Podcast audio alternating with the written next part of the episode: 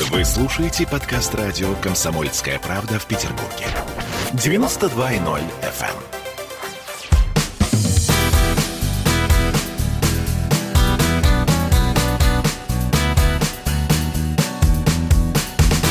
Легенды и мифы Ленинградского рок-клуба. Добрый вечер. Студии радио «Комсомольская правда» в Санкт-Петербурге в программе «Легенды и мифы Ленинградского рок-клуба» у микрофона Александр Семенов. Здравствуйте, рокеры! И у нас сегодня в гостях удивительный человек. Музыкант, композитор, литератор, э, поэт. Э, человек, который принес в рок-н-ролл столько необычного и столько непривычного, что я с огромным удовольствием называю это имя и фамилию Андрей Кагадеев, группа НОМ. Андрей, добрый Здравствуйте. вечер. Э, ну, во-первых, я очень рад тебя видеть. Я думаю, что сегодня мы услышим фантастические рассказы о фантастической Посмотрим. группе НОМ. Сразу готов перевести. НОМ – это неформальное объединение молодежи. Да, все верно. То есть короли Санкт-Петербурга. Не коронованный, точнее, самопровозглашенный. А в этом есть своя прелесть. Ну, начнем с самого начала. Э, Андрей Кагадеев родился где?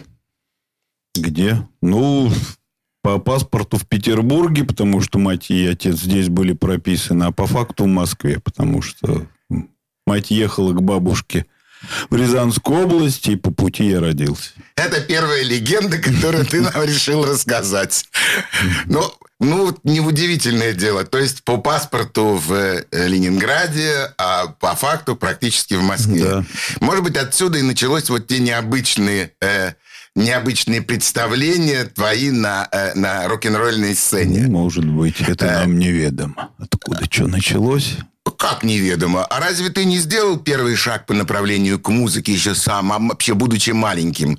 Когда, ну, ты, когда да. ты первый раз почувствовал музыку? Ну, на самом деле, я даже это, это и помню, и это даже нашло свое отражение в, именно в, в группе НОМ. Я думаю, что это было году в 67-м. Мы в основном проживали, ну, проводили время у бабушки в это 200 километров от Москвы в сторону Рязани, такой поселок Рыбное, где, собственно, я и как-то и себя и ощутил впервые, потому что здесь у нас была комната под Питером в коммуналке. То есть, будучи еще дошкольным, в 67 году, я помню, на чердаке нашел гитару, и ничего, конечно, не умею. Просто вот мне вот захотелось. Я вот на ней начал просто, ну, как ну, мальчик лет, не знаю, шести или пяти. 67 год. Это, ну, так вот формально, это есть Битлз, Дорс и прочее одновременно. И вот я там сочинил песню «Свинух» про бабушку свою. И даже мы ее потом с братом малолетним, нашим соседкам, старушкам исполняли, сидя на скамейке на кухне. Вот, а бабушка сказала «Свинух».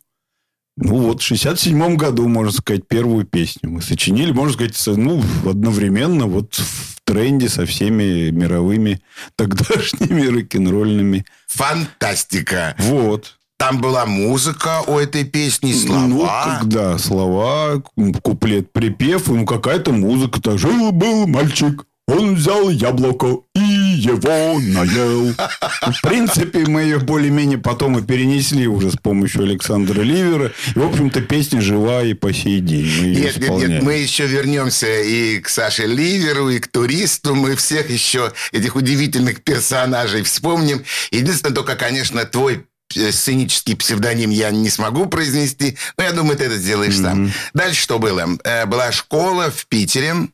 Учился? Ну, да, да, школа. В какой школе? Мы, да, все участники, будущие участники группы НОМ практически закончили 410-ю школу в городе Пушкине, ныне Царское село. Ну, по сути, да, это Пушкинский район Петербурга. Ты закончил 10 классов? 10 классов, а потом, как большинство тогдашних, поступил в технический вуз. Он, ныне это, по Балтийский технический университет, тогда это был Воедмех, или ЛМИ, Ленинградский механический институт. ЛМИ, конечно, да. Ленинградский, поскольку для наших радиослушателей, которые сейчас находятся на волне комсомольской правды, я думаю, ЛМИ будет гораздо ближе, нежели чем современное звучание. Ну, судя по тому, что ты поступил в технический вуз, ты хорошо учился. Да, вполне. Э, тебя влекли технические науки, ты не любил литературу. Нет, я тут разочарую. Я сначала я поступал на, на филфак, на самом деле, в университет, но там был дикий конкурс, больше 20 человек. Я Первый год я не добрал, не прошел. Потом я понял, что мне надо выбирать. Либо очередной раз рисковать и идти потом в армию, если что либо поступить, ну, как большинство тогда, в какой-нибудь технический вуз с военной кафедрой. Ну, ну мне попался военмех. Ну, знаешь, как большинство, это тоже так красиво сказано. Большинство ну, хорошо, большинство моих знакомых. Топали в армию. Нет, это вот в наши планы не входило. А как э, стратегически ты уже развивал свою э, жизнь, не входило в планы? А, ну, и технический вуз, а в школе это была группа какая-нибудь? Да, была. Как называлась? Группа называлась The Bean.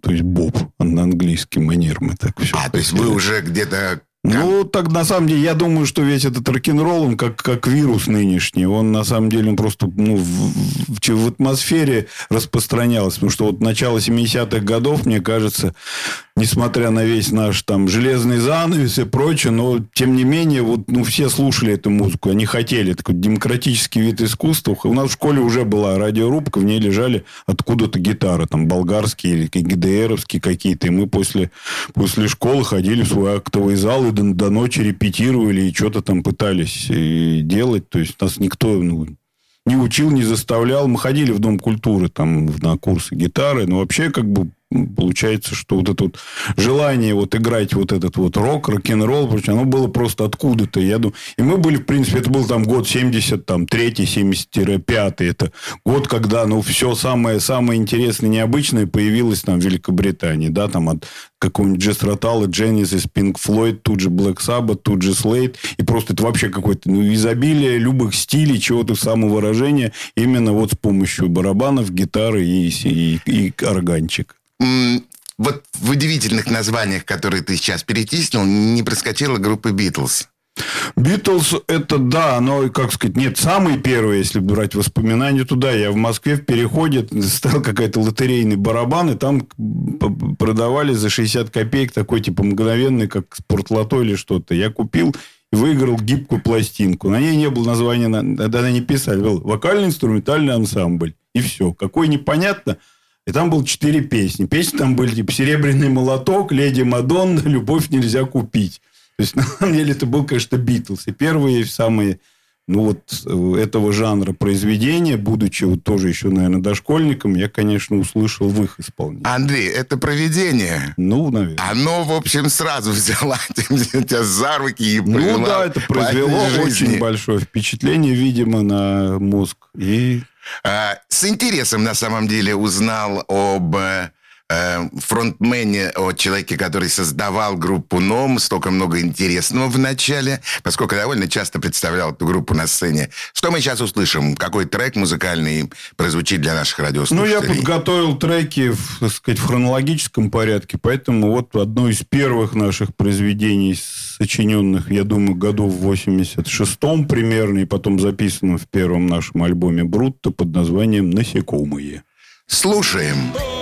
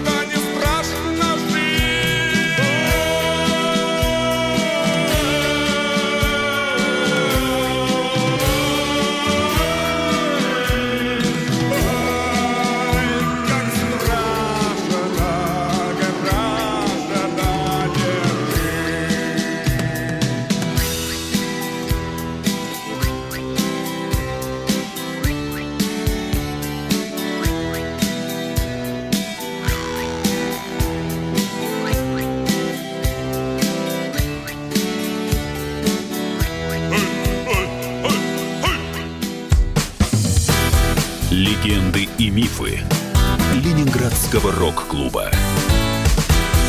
Присоединяйтесь к нам в социальных сетях. Подпишитесь на наш канал на YouTube. Добавляйтесь в друзья ВКонтакте. Найдите нас в Инстаграм. Подписывайтесь, смотрите и слушайте. Радио «Комсомольская правда». Радио про настоящее.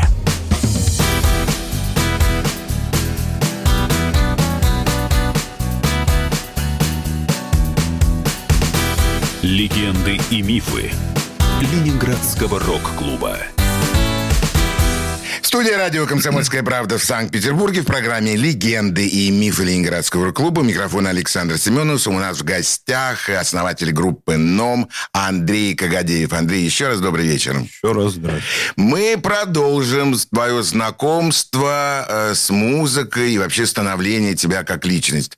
Э, музыка, она была вот создание группы. Это было для того, чтобы играть музыку или для того, чтобы понравиться девушкам? Нет, ну, в первую очередь для, для того, чтобы да, самовыражаться. Что-то тут... Какие тут Де- ну, девушки? Какие девушки? На тот момент, когда мы начали... То есть мы закончили уже институт свой, и, в общем-то, мы работали по распределению, и, в общем, большей частью еще и женаты были. Поэтому... Какие тут девушки? Какие- ну, нет, ну, наверное, это не, не, не входило. Ну, не, не, не, не было там главной задачей. Потому что, конечно, это было, наверное, наверное, было скучно так жить. Вот, ну, как обычно. Вот, вот ты закончил, работаешь по распределению, ходишь куда-то. Ну, на самом деле, довольно ну, тяжелый труд. Вот у меня там в 7.50 был служебный автобус от Девяткина, и мы ехали там свой НИИ поиск там в Мурино, и там я вот сидел там до, пяти, потом возвращался домой, и так пять дней. Ну, вот и все. Вот, ну, и месяц в году отпуск. Ну, вот типа и Ты все. был настоящим инженером, Да, вот да, все да. вот то, как ты И с моим рассказываешь. же там соавтором и главным, в общем-то, со- со-создателем группы Сергеем Бутузовым мы работали в одном отделе. До этого мы с ним проучились 6 лет в институте. По сути, нам как бы мы привыкли, ну, как-то разнообразить свою жизнь, потому что этого было мало, и было, ну, реально было уныло это как-то. И так вот, типа, представить, что ты всю жизнь будешь вот так ходить на работу, ну, где-то там как-то двигаться, там, может быть, до какого-то начальника отдела. Ну, блин, это вот... Главный инженер. Что-то мне показалось, я сразу скажу, что изначально я, конечно, имел какие-то иллюзии, когда вот мы заканчивали институт, что вот это будет что-то похожее на мир э, Бориса и Аркадия Стругацких. Понедельник начинается в субботу. Такой вот какой-то НИИ, такой вот вес- ну, это какое-то такое веселье, там какая-то такая дурь, что-то. Безусловно, там было свое такое инженерное творчество, но вообще это, конечно, было немного не то. Поэтому мы в первую очередь с, Бутузовым начали писать повесть. То есть мы плотно стали заниматься литературным трудом. После работы мы куда-нибудь перлись в какое-нибудь кафе. Тогда их было мало, это были какие-нибудь мороженицы, кофейни. И мы думали, что мы как вот Хемингуэй сядем и будем в углу сидеть писать. Мы так плотно ну, задумали и начали сочинять повесть «Страус». Такое зловещее приключение там в Ленинградском зоопарке. Ну, минут, минут через 10-15 продавщицы начинали нас коситься. Что они там сидят? Потом они вызывали какого-нибудь с тряпкой там этого уборщика или еще кого-нибудь, нас, в общем, изгоняли. Нечего тут писать, вы тут сидите? Все выпили, уходите. Вот так вот мы вот мыкались по разным немногочисленным кафе ленинградским. Но, тем не менее, ты, ты же при этом погружаешься. То есть, мы были в другом мире. У нас там герои передвигались, там какие-то там происходили с ними, с ними приключения, пертурбации и вообще много чего интересного. И также, помимо этого, нам захотелось, мы еще начали собираться по выходным, просто у него дома еще и сочинять и, э, как сказать, литературно-музыкальные композиции и записывать их на катушечный магнитофон. С этого началось. То есть нам еще хотелось вот вернуться вот, вот эти школьные годы, когда мы там ходили вот по вечерам, и у нас был актовый зал с гитарами, а тут мы просто дома. Дома есть пианино, есть аккордеон, есть гитара электрическая, есть гитара акустическая, масса коробок картонных, по которым можно стучать, это все записываешь, там, тренькать по металлофону. По сути, такой маленький оркестрик. И мы начали также сочинять это и свои рассказы перекладывать на музыку и сочинять первые песни. Никаких других амбиций мы, в общем-то, не испытывали. Это было просто вот, ну, разнообразить свою жизнь. А где Вот. Сережа жил тогда? В авиагородке. Ох, как далеко вы ездили для того, чтобы творить. Ну да, но это были выходные. Мы их. Потом у нас, да, мы привлекли для одной из записей литературно-музыкальной композиции, ну, куда далеко ходить. У меня и был брат младший на три года, он уже подрос. Сергей. Да, Сергей. Его на одну из ролей. А у него был одноклассник Дима, Дима Тихонов, он же будущий Александр Ливер. Он научился играть на пианино. Его в музыкальную школу отдали. Его позвали тут. Плюс у него еще голос оказался такой интересный. Ну, такой, да. да. На самом деле, это потом окажется бас профунда. Как Вот. выяснилось. Да, как выяснилось потом. И вот таким образом мы, так сказать, подсобрались таким коллективом и начали разыгрывать ра- разные истории, записывать их на каточный магнитофон. Впоследствии родители Бутузова остервенели от такого. И как-то нас, в общем, они не, не привечали. Попросили. Ну да, но при этом, у, скажем, ну, жилищные условия позволяли у Ливера в Пушкине, его родители были более демократично настроены. Давайте к нему. Пианино у него тоже было, магнитофон «Маяк» тогда был у каждого себя уважающего меломана.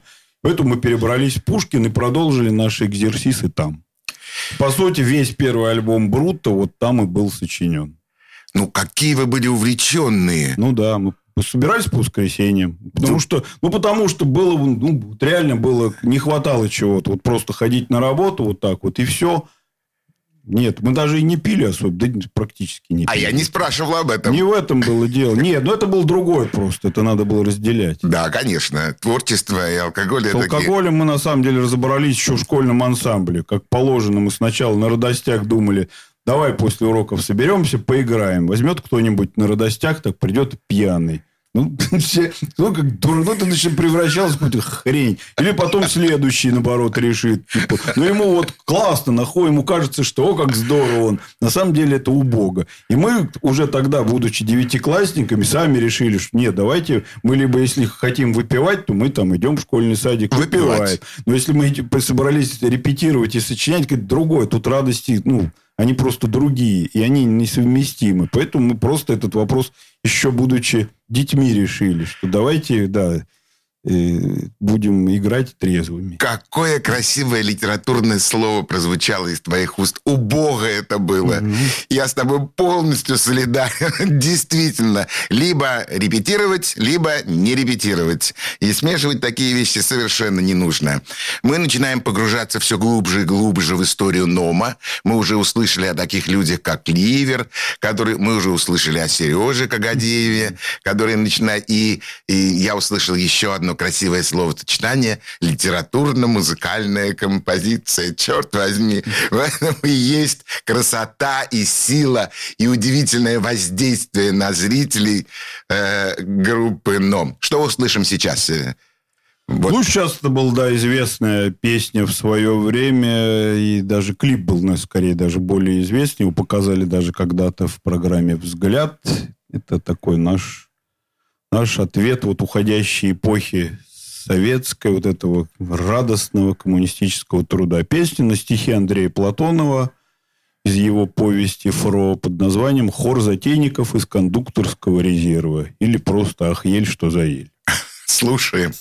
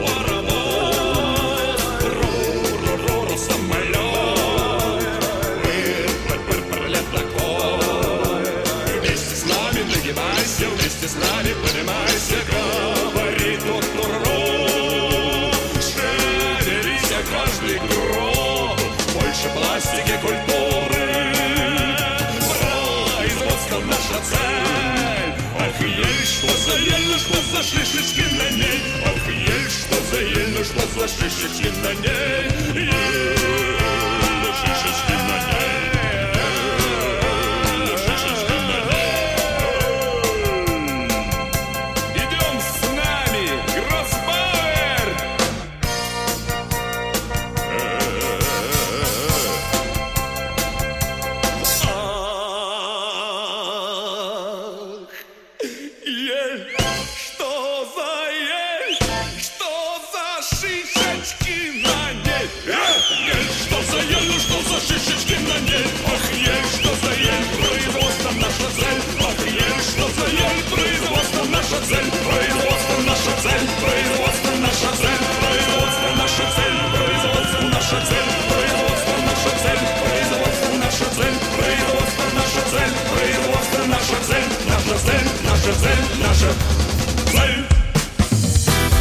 Легенды и мифы Ленинградского рок-клуба.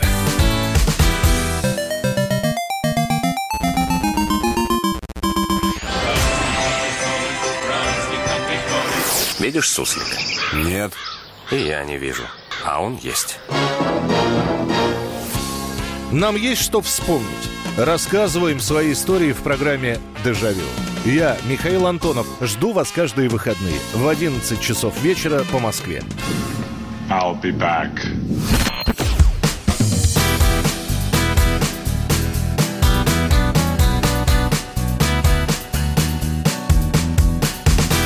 Легенды и мифы Ленинградского рок-клуба.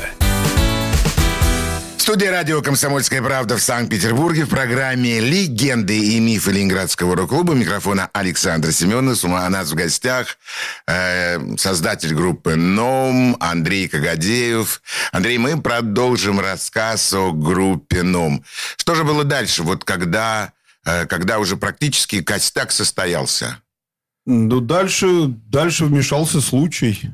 Просто, Опять? ну да, так-то мы бы так, наверное, и продолжали бы, если бы ничего не изменялось. Но началась вот как перестройка, это же как шар, ком снежный. Он сначала запустил, Михаил Сергеевич думал, давайте как бы все-таки, ну, хватит врать уже, потому что на самом деле всех так достало. Вот это, вот очень лживое было общество. Но до такой степени люди понимали, что это какие-то заполняли все вот эти вот дневники социалистического соревнования какой-то. При этом все понимали, что это липа, что какой писатель к чертовой матери Леонид Ильич Брежнев, но при этом ему, ему, да, выдавали там премию там государственную в области литературы. Ну, и так это уже все, ну, все уже ну, стыдно смотреть друг на друга было, поэтому в принципе, Горбачев-то всего-то сделал. Ну, давайте как бы все-таки гласность, чтобы будет. Давайте хватит уже врать-то. И, в принципе, и все. И, и то, и ничего, думали, и не больше не изменится. Мы также и будем развитое социалистическое общество строить. И все будет по-прежнему. Просто, наконец-то, мы скажем, что вот да, вот этот товарищ Сталин был урод, что вот это вот надо и партию надо реформировать. Но вот это так покатилось все. все, я думаю, что он сам взялся за голову, что все к чертовой матери развалилось. Ну, ну да, так, ну так, значит, тому и быть. Поэтому эта вся гласность, она, конечно, за собой пота- потащила все средства массовой информации, на самом деле. Если мы решили везде правду говорить, везде, чтобы было свободно, ну, вот начинало появляться свободное телевидение, свободная пресса. Сняли идеологически. Я думаю, что просто КГБ подвинул в сторону каким-то образом. Их, ну, их, как, собственно, впоследствии делал Вацлав Гавел. Что он сделал? Да он вообще его запретил, разогнал к чертовой матери. Получилась бархатная революция там в Чехословакии. 68 год. Нет, нет, я имею в виду уже 90 В 68-м не бархатная была, там несколько... Короче, вот. И на вот этой вот волне, понятное дело, что к- к- когда там с 81 года был... Я уже сам в институте, мы с Бутузом давно ходили на подпольные эти концерты. Это было, ну, это не запрещалось. Это было просто, знаете, закрывали глаза. У нас в Инмехе просто продавали эти резаные открытки, половинки по 3 рубля, и вот эти билеты. Ты в течение недели покупаешь билет на сейшн, где-нибудь в пятницу тебе говорят, где он состоится и кто там будет. Ты просто едешь куда-то на окраину, в каком-то торговом центре, приходишь, а там уже аппарат стоит, и вот тебе там, там россияне, или там еще, ну, герой того времени. Просто какие-то подпольные самодеятельные группы. Кто во что гораздо. Все играли на самом деле вот в английскую модель. У нас не было клубов, но мы в нее играли. Они начинали, они сами где-то записывались, запускали. Так и получилось, вот выросла целая альтернативная сеть. Вот ну, своих таких вот звезд. Мимо всех филармоний, ВИА и прочего, и прочего, всей этой банды Пугачевой. На самом деле, вот, ну, это было круто. И мы, конечно, в это влились, ну, это было интересно. Вот это, вот это мне было интересно. Это были интересные люди, с которыми бы я бы хотел общаться. То есть, мне, мне бы в голову никогда, ну, будучи инженером, там, со своим каким-то бэкграундом, извините за за слово, я бы не стал бы общаться с, ну, с каким-то выпускником музучилища, который просидел в сочинском кабаке потом э, всю свою жизнь и купил особняк на Рублевке. Ну, блин, ну, неинтересно. Так, я с такими людьми, конечно, не имел никого общего. Здесь же были другие люди. Там тот же Виктор Цой, извините, это был, в принципе, Художник, который учился там в училище, работал кочегаром, при этом писал песни. Ну, или Николай Евгеньевич Гусев, он закончил свой лет мой, это, инженер высококлассный. Но при этом у него там группа «Странные игры», а потом «Ави». Вот, вот что, я, я хотел с такими людьми общаться. Мы сами были такими.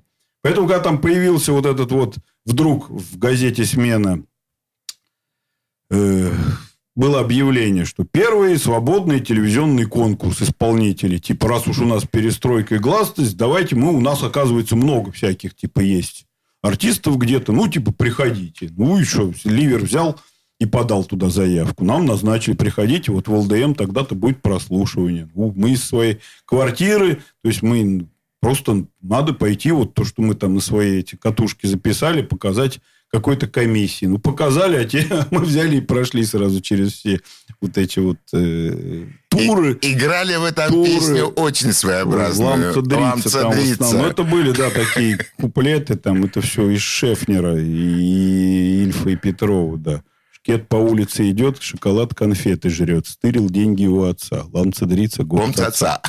Ну да, мы с Бутузом таких в таком стиле понаписали целую кучу таких более современных ну, на, на злобу дня куплетов. На тот момент, конечно, это было очень востребовано. Люди жаждали такой вот сатиры, вот такой, чтобы, ну, что там, например, когда мы пели там, типа, пост высокий занимал, с подчиненных взятки брал, дали 9 грамм свинца. Ламца дрица, год Все просто гром аплодировали. Всем очень хотелось дать 9 грамм свинца этим подлецам.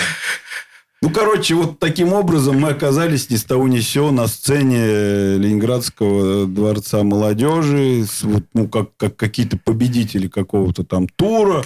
Там уже было Авиа, там с Адасинским. То есть, мы среди таких уже, ну, профессионалов были и... Тогда еще не было с вами ни э, Коли Гусева, ни, не, не, не, ни Леши Рахова. Не, это не, было не. позже. Да, это был вот такой вот группа, типа вот наш. Мы с Бутузовым, там мой одноклассник, мой брат и одноклассник моего брата.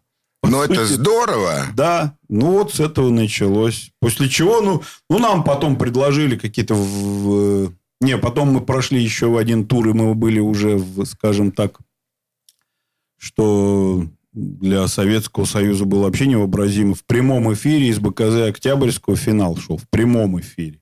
То есть, это вот прямо. Это вообще такое трудно представить. Нас попросили из этих куплетов, единственное, что сразу слезно, поубирать, заменить, ну, что-то, потому что все-таки цензуры и надо. Ну, Пошли там, на компромисс. Ну, мы что-то... Такая Шевчук такой же там было, такой же появился ДДТ. Он тоже прошел, и он точно так же там вымарывал какие-то вещи. Там, это, ну, ладно. Это не легенда, это правда, да. то, что сейчас говорит ну, Андрей. И, да, и вот таким образом вот мы нас показали прямо в прямом эфире, опять же, с этим песенка о наших недостатках, это так было сказано. Ламца дрица, гоп цаца. То есть, да, там нас, нас попросили создать более оптимистичный финал, мы и написали. Они его даже утвердили потом. Вот настали времена, обновляется страна. Будем драться до конца. Ламца, дрица, гопсаца.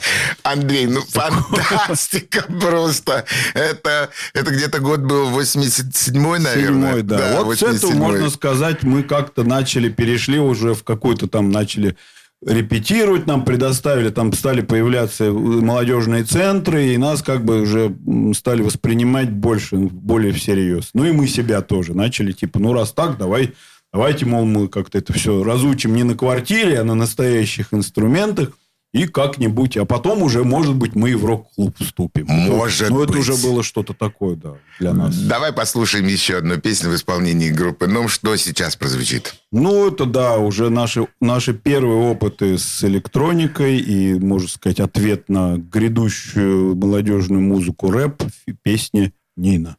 Нина Голова. Слушаем.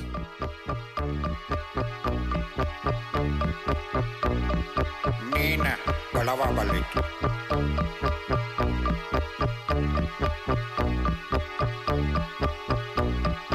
Nena, volaba para. Nena, volaba para. Nena, volaba. Nena, volaba.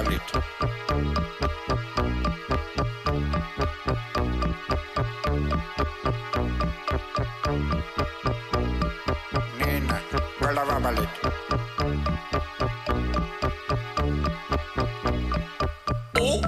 зразы, я бы съел какую-нибудь заразу.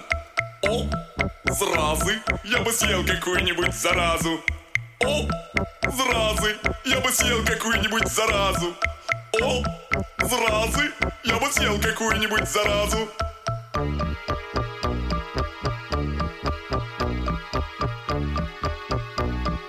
Нина, голова болит. Нина, голова болит. Нина, голова болит.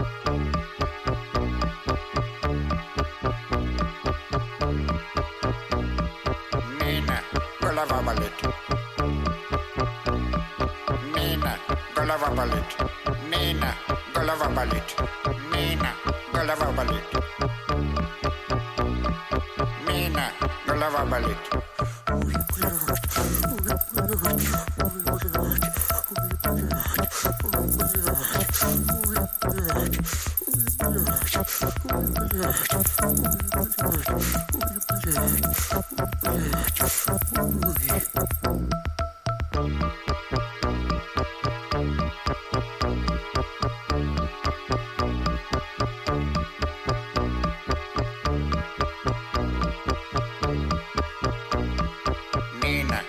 Голова болит.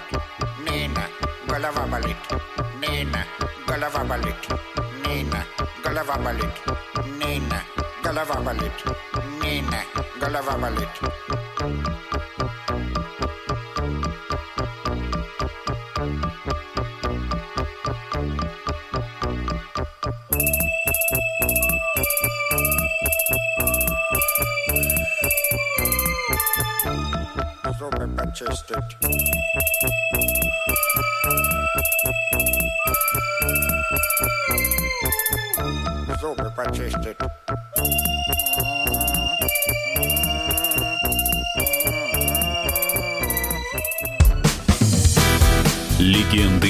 Мифы Ленинградского рок-клуба. Как дела, Россия? Ватсап-страна! Это то, что обсуждается и то, что волнует. Это ваши сообщения в прямом эфире, в том числе и голосовые. Каждый будний день с 11 до 15 часов с Михаилом Антоновым. Эфир открыт для всех. Включайтесь. Радио «Комсомольская правда». Радио про настоящее.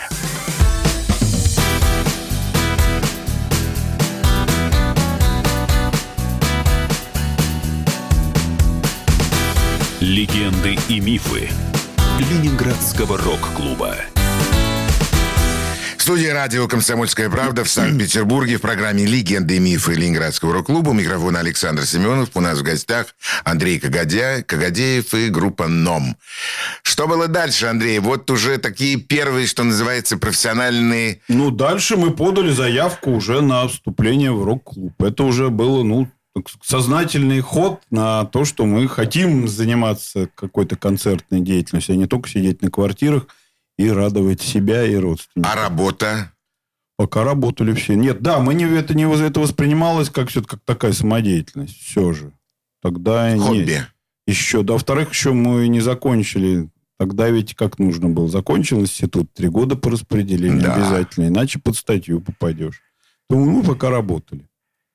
И потихонечку двигались к сцене. Ну, захотелось, я говорю, что мы в рок-клуб хотели, потому что, ну, это было все-таки такой как бы клуб по интересам для нас. Там, там роилось не то, что там какая-то филармония, в которой можно пройти тарификацию и зарабатывать деньги. Мы об этом вообще не думали. Вообще денежный вопрос в принципе не стоял. Мы на этот счет ну, не считали. Это не, не, не для того. Там были интересные люди, и нам, ну, то, что мы уважали. Потому что когда-то я, попав на концерт странных игр, я, конечно, испытал культурный шок. Это было вот, ну, вообще...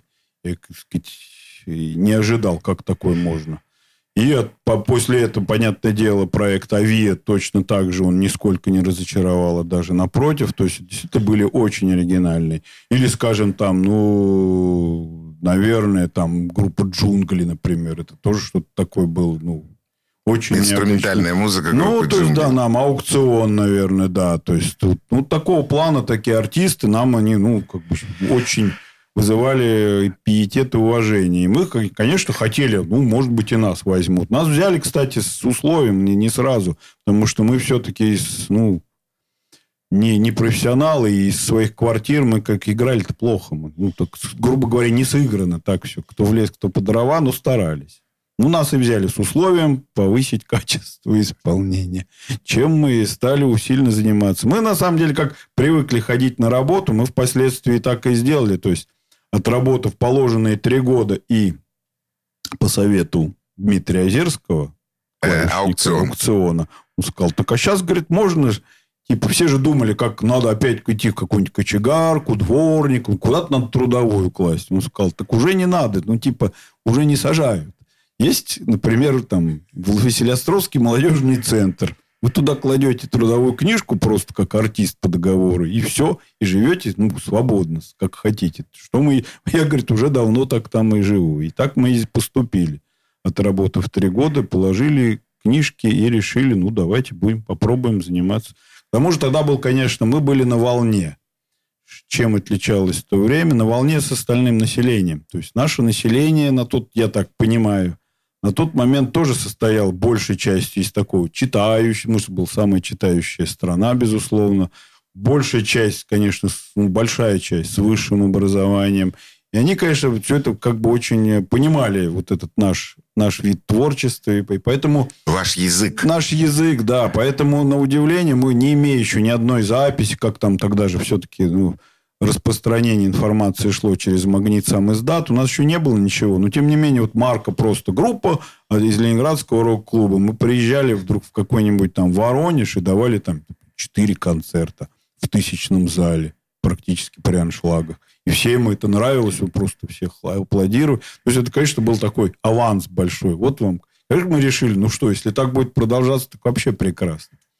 Так, конечно, оно не продолжалось. Ну, к сожалению. К сожалению, да. Но было здорово. Тогда мы были вот со своим вот этим вот оригинальным, скажем так, мышлением на волне с большим количеством публики в нашей стране. А когда вы были в Василиостровском центре, там уже был там-там?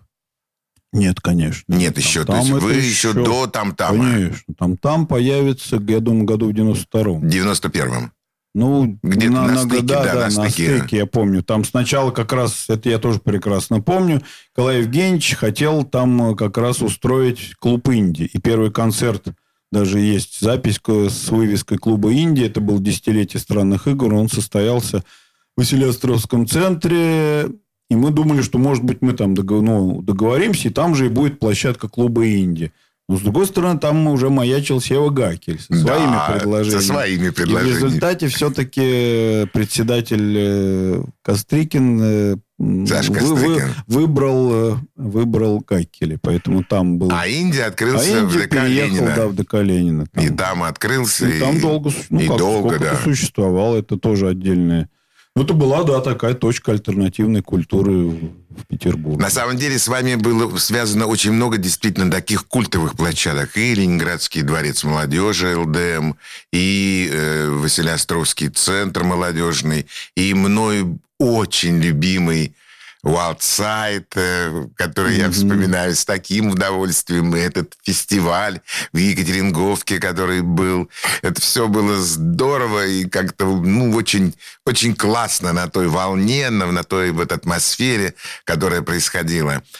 Ваши э, творческие работы, они не, не раскрывали только ваши музыкальные э, способности. Вы еще смотрели на видео, на какие-то такие вот зарисовки э, киношного плана. Ну, мы, да, изначально хотели, у нас это такой был как свой мини-театр. Мы вообще хотели там и кино снимать, но тогда не, не было техники, это было, ну, реально запредельно дорого, и, ну, и вообще непонятно, какую-то кинокамеру надо было где-то еще даже никакого. Либо все, что было, это все было у телевидения. Поэтому мы, конечно, стремились стремились проникнуть на телевидение хоть как-то. К тому же примеры, конечно, были. То есть, там, скажем, вот группа Авиа, там, клип «Я не люблю тебя», это было просто всенародной популярность. Его все знали, это, конечно, было вот здорово. Самовыразились, и тут же популярность.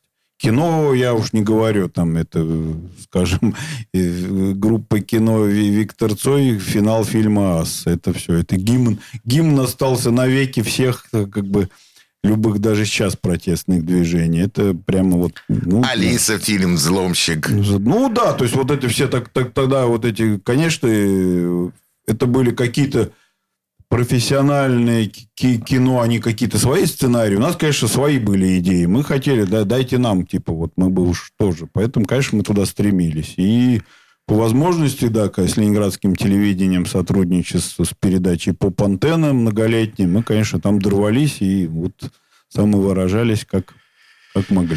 Будучи ведущим э, телевизионной передачи по антенна «Рок-подвал» отдельного отделения, я очень хорошо вас помню, вместе с режиссером Макаровым. Да, Виктор Павлович. Виктор был, Павлович да, Макаров. Широких взглядов. Он не давил, он, я делайте, что хотите. Я, он, он был, в общем, он комментировал, он как бы там в передаче вел свою линию, а музыканты, да, пожалуйста. И он, на самом деле, ну, многим к сожалению, вот этот весь архив того времени почти все потертость, потому что снималось, все.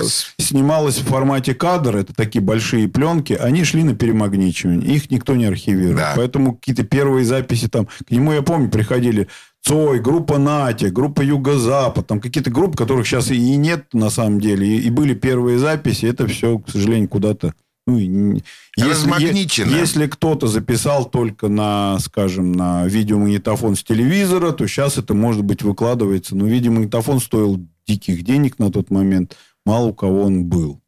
Поэтому, на самом деле, мы сейчас благодаря YouTube имеем такой взрыв э, э, архивных записей западных. То есть, можно посмотреть концерт Дорс Лос-Анджелесе 67 года. Потому что они, кто-то его снял. Они его сейчас очистили и выложили. И Или там, там группа Слейд в ГДР в 77 году на местном телевидении. Остались записи, никуда не девались. А у нас все, извините. Размагничено. Ну, большей частью. Нет, в Москве что-то сохранялось. Потому что я видел недавно Элтона Джона 79 года с кривыми зубами в кепке. Снятый маленькое интервью осталось в Москве. Я помню, он был в Питере. Был. И, и его показывали, причем Баказа Октябрьский. Показывали потом еще не, несколько лет какие-то шли вот эти вот песни какой-нибудь. Ну, их теперь нет нигде их. Они, видимо, все размагнитились. Ну, мы вернемся к этому разговору, к продолжению удивительно интересного рассказа, который звучит из уст Андрея Кагадеева в следующей нашей передаче. А сейчас мы прощаемся с нашими радиослушателями. До следующей субботы. Всего доброго. До свидания. До свидания. Легенды и мифы Ленинградского рок-клуба.